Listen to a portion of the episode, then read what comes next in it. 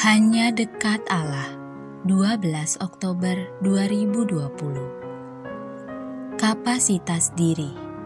Amsal 3 ayat 7 hingga 8 Janganlah engkau menganggap dirimu sendiri bijak. Takutlah akan Tuhan dan jauhilah kejahatan. Itulah yang akan menyembuhkan tubuhmu dan menyegarkan tulang-tulangmu. Nasihat penulis kitab Amsal ini menarik disimak. Bagaimana menerapkannya dalam dunia kerja yang menekankan pentingnya unjuk diri?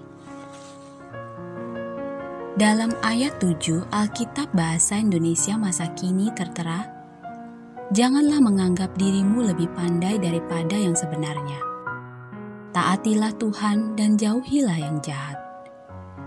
Itu berarti unjuk diri tidak salah yang salah, kala kita menganggap diri lebih pandai dari yang sebenarnya.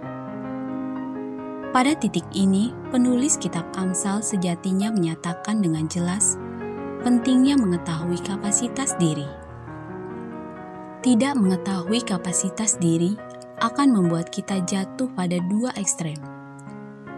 Rendah diri, menilai diri lebih rendah dari yang semestinya, atau tinggi hati, menilai diri lebih tinggi dari yang semestinya. Mengetahui kapasitas diri akan membawa kita pada sikap rendah hati, dan rendah hati akan membuat kita lebih percaya diri. Sesungguhnya, baik sikap rendah diri maupun tinggi hati bukanlah sikap yang baik di mata Allah. Mengapa? Karena Allah telah menganugerahkan kapasitas tertentu kepada setiap orang. Merasa minder atau sombong berarti tidak menghargai Allah yang telah mengaruniakannya. Mudah dinalar jika penulis kitab Amsal berbicara soal takut akan Allah. Setiap insan dicipta khas, unik, dan satu-satunya.